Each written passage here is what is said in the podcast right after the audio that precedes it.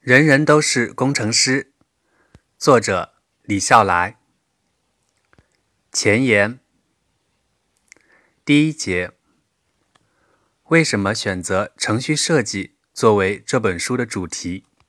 也许是因为我必然不由自主的暗藏私货。因为我一直固执地认为，不管有多少人相信，在中国，对绝大多数人来说，英语加计算机技能。等于自由。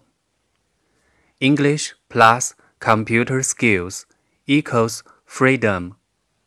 不过，以下理由可能更为充分：一、程序设计也许是目前地球上最容易变现、最被高估，可事实上却实际上并不难以获得的技能。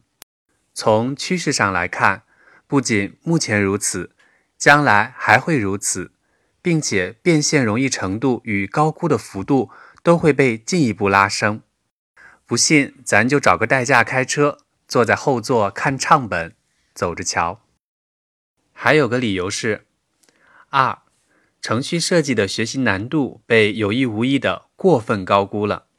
人们向来有把学不会的技能神秘化的倾向，也许是因为只有这样心里才舒服，觉得自己学不会正常一点。但程序设计这个领域实在是被过分高估了，其程度比第二语言习得领域还要高出许多许多，乃至于很多人只是因为被误导了才望而却步，根本不是做不了、做不好的原因。这个领域里的每一项技能都会让习得者有这样的慨叹：这样简单的东西竟然这么有用，或者。连这么简单的东西我都没学会的话，实在是太可惜了。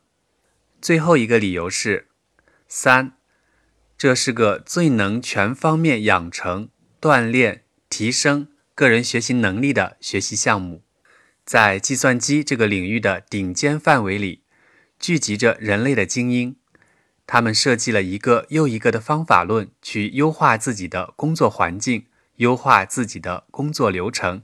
优化自己的产品，没完没了的改善，没完没了的更迭。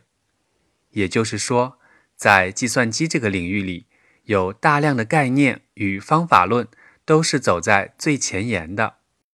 学习程序设计，并不是肤浅的学一门编程语言，设计一些函数。更重要、更本质的是学习计算机科学家们用来改变世界的思考方式。行为模式。